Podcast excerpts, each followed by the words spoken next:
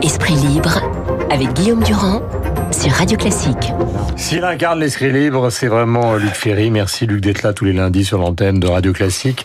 Parlons un petit peu de, de cette convention de Marion Maréchal Le Pen. Alors évidemment, ce qui soulève de l'interrogation dans la presse, y compris ce matin, c'est qu'on y retrouve des gens tout à fait différents de ceux qu'on y attendait. Aurélien Taché, qui est à la gauche de la République En Marche, Raphaël Enthoven, Éric Zemmour, euh, Laurent Alexandre, que vous connaissez, etc., etc.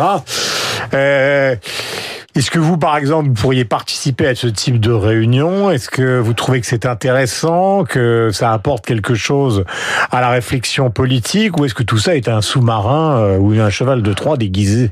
Vous avez dit Marion Maréchal Le Pen, mais c'est Marine. Non, non, Marion, Maréchal. Ouais, ouais, ah oui, ah oui, c'était parce qu'il y avait la rentrée. Donc là, Non, non, parlez c'est- de la, la convention de de, la rentrée de- de Marion. c'était très classique. Oui, pardon. Oui, la- je croyais qu'on parlait de la rentrée à Fréjus. Pardon, excusez-moi. Euh, non, c'est c'est c'est euh, c'est c'est malin de sa part. Oui, c'est euh, non. Moi, j'ai passé l'âge de faire ça. Je n'irai pas dans ce genre de, de réunion. Et puis, je vais pas servir la soupe à, à Marion Maréchal Le Pen ou à sa ou à sa tante. C'est pas c'est pas mon rôle.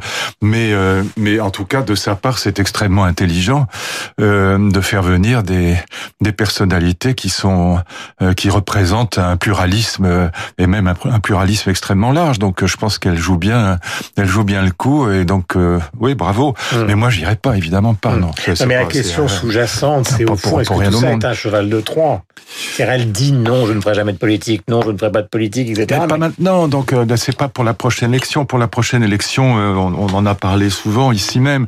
Pour la prochaine élection, c'est sa tante qui sera euh, le principal ou la principale opposante à à, à Macron. Donc, euh, il est évident qu'aujourd'hui, il y a personne à droite pour le concurrencer, il y a personne à gauche pour le concurrencer. Euh, la seule concurrence qu'il peut craindre, c'est celle de Marine Le Pen. Donc, très très probablement, Macron sera réélu aux prochaines élections présidentielles. Il n'y a pas de miracle. Euh, alors euh, évidemment, les gens me disent mais oui, mais en politique, euh, rien n'est jamais sûr, ça se passe jamais comme prévu. Oui, enfin, il y a quand même des constantes. Et donc là, on, on se, on se prépare à un nouveau duel entre Marine, non pas entre Marion, mais entre Marine euh, Le Pen et Emmanuel Macron. Voilà, c'est d'ailleurs une des raisons pour lesquelles Emmanuel Macron est en train de tout repeindre en vert, parce que l'écologie va être euh, probablement le Envers à la gauche et sur l'immigration à droite, parce qu'il s'occupe aussi de, de réfléchir Oui. aux questions d'immigration. Oui, mais ah, si vous voulez, sur les questions d'immigration, Marine Le Pen aura beau jeu de dire que euh, il vaut, il vaut mieux toujours préférer l'original à la copie. Tandis que sur l'écologie, il est plus crédible. Il peut réussir, enfin, malgré les critiques de, de Jadot et des autres qui disent que c'est un néophyte et que, et que tout ça relève de la com. Mais néanmoins, il est beaucoup plus crédible sur l'écologie que sur l'immigration parce que sur l'immigration, au fond, il est un, il est un libéral multiculturaliste et il n'est pas hostile à l'immigration. Au fond de lui-même, il pense que l'immigration est plutôt une chance qu'un qu'un obstacle et donc euh, il n'est pas très crédible sur le sujet de l'immigration. Je voudrais qu'on écoute euh, Nadia Boulanger et Leonard Bernstein, puisqu'on va parler de musique. Je vous l'avais promis concernant justement la place que la musique occupe dans la pensée. Nadia Boulanger, donc, euh, est, née à Paris le 16 septembre 1887. Elle est morte un 22 octobre il y a peu de temps, en 1979. C'était quand même il y a un certain temps. Elle a eu de très nombreux élèves comme Aaron Copland, Georges Gershwin, Michel Legrand, Quincy Jones et Philippe Glatt. Voici ce qu'elle disait et nous réfléchissons.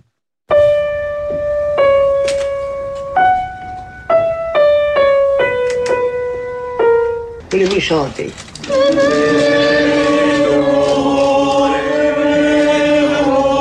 Pardon? Pardon, pardon, pardon, vous ne savez pas ce que vous faites. Oh là là Oh Seigneur, pardonnez-leur. C'est très beau ce que vous chantez, mais j'entends rien. J'ai entendu des espèces de râles déchirants et vagues. Vraiment, cette femme est incroyable, indestructible, une grande dame de presque euh, 90 ans, n'est-ce pas? Oh, je suis incapable d'écrire une œuvre quelconque. J'ai compris il y a 20 ans que je n'étais pas un compositeur.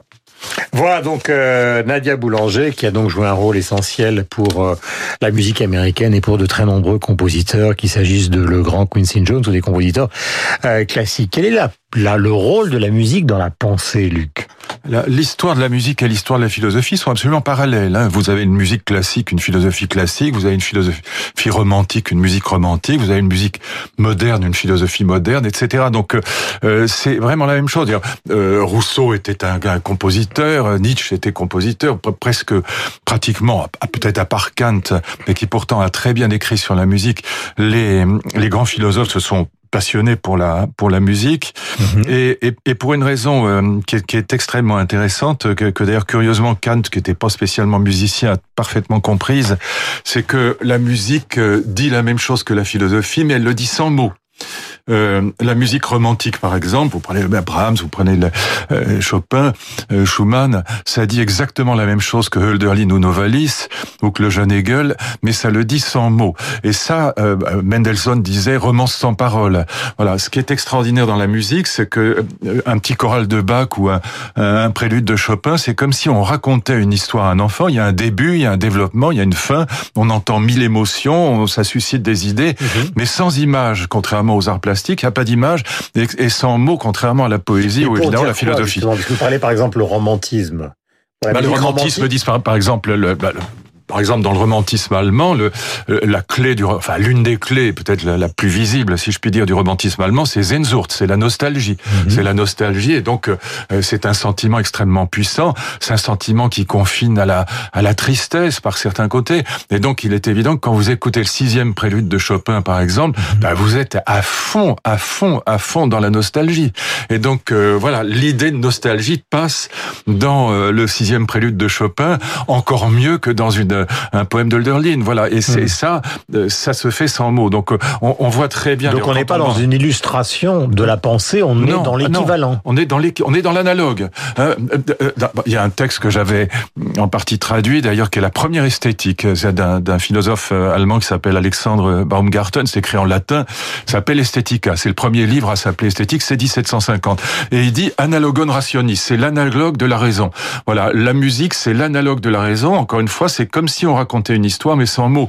Et ça, c'est un avantage immense par rapport à la philosophie, par rapport à, à, tout discours euh, euh, linguistique, si, ou langagier, si vous préférez.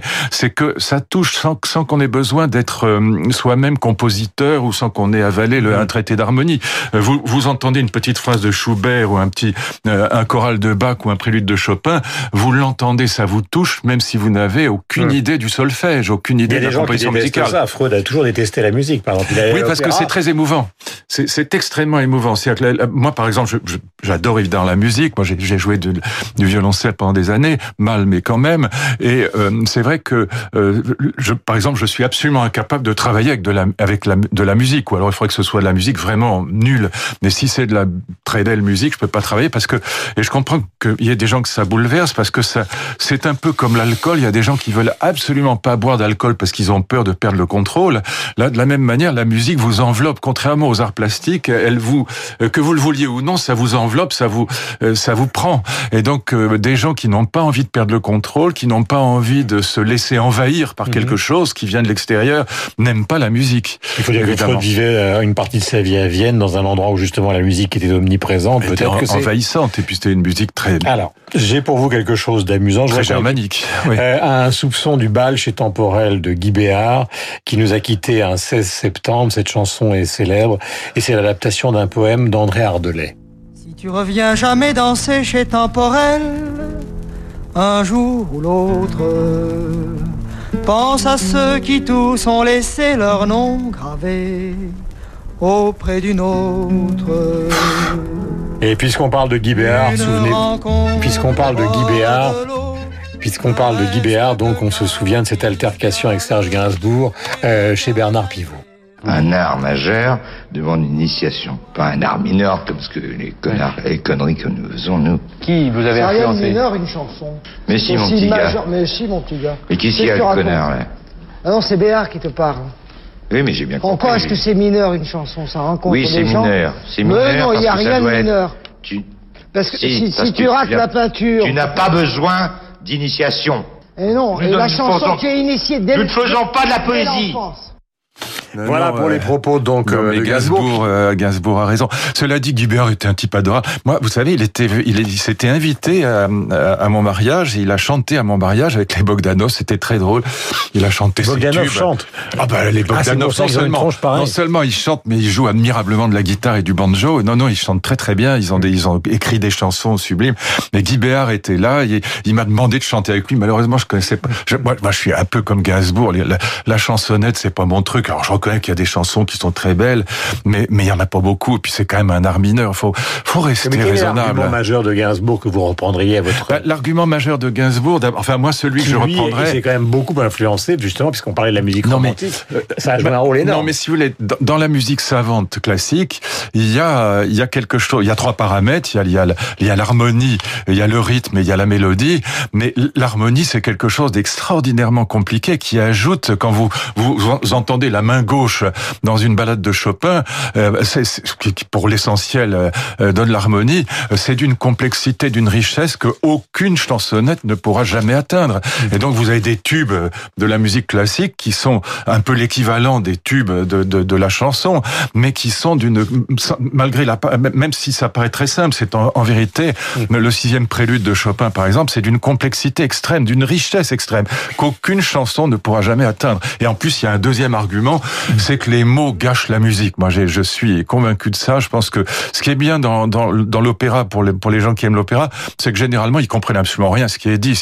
on n'entend pas les paroles, on n'entend pas l'allemand ou l'italien, parce que c'est prononcé d'une telle manière. Ah, en Italie, on comprend si rien. les gens font Oui, oui, oui, mais nous, quand vous, quand vous ou moi, on va à l'opéra, ah bah, moi, je, je, parle allemand, je parle allemand, euh, j'ai fait mes études je parle allemand couramment, mais je vous garantis qu'un opéra de Wagner, je comprends rien à ce qui se dit.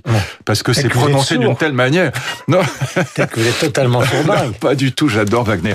Mais, mais je trouve que c'est, c'est l'avantage de l'opéra, c'est qu'on comprend pas le livret. Merci beaucoup. Dernier point de cette matinale pour être complet. Il y a quelques instants, Eric Dupont-Moretti, on change vraiment de sujet. Voici ce qu'il a dit à propos de l'incarcération de Patrick Balkany. Le mandat de dépôt pour une fraude fiscale, c'est du jamais vu. Voilà. On a choisi l'humiliation. Il a un ancrage euh, municipal, euh, familial, personnel euh, chez nous.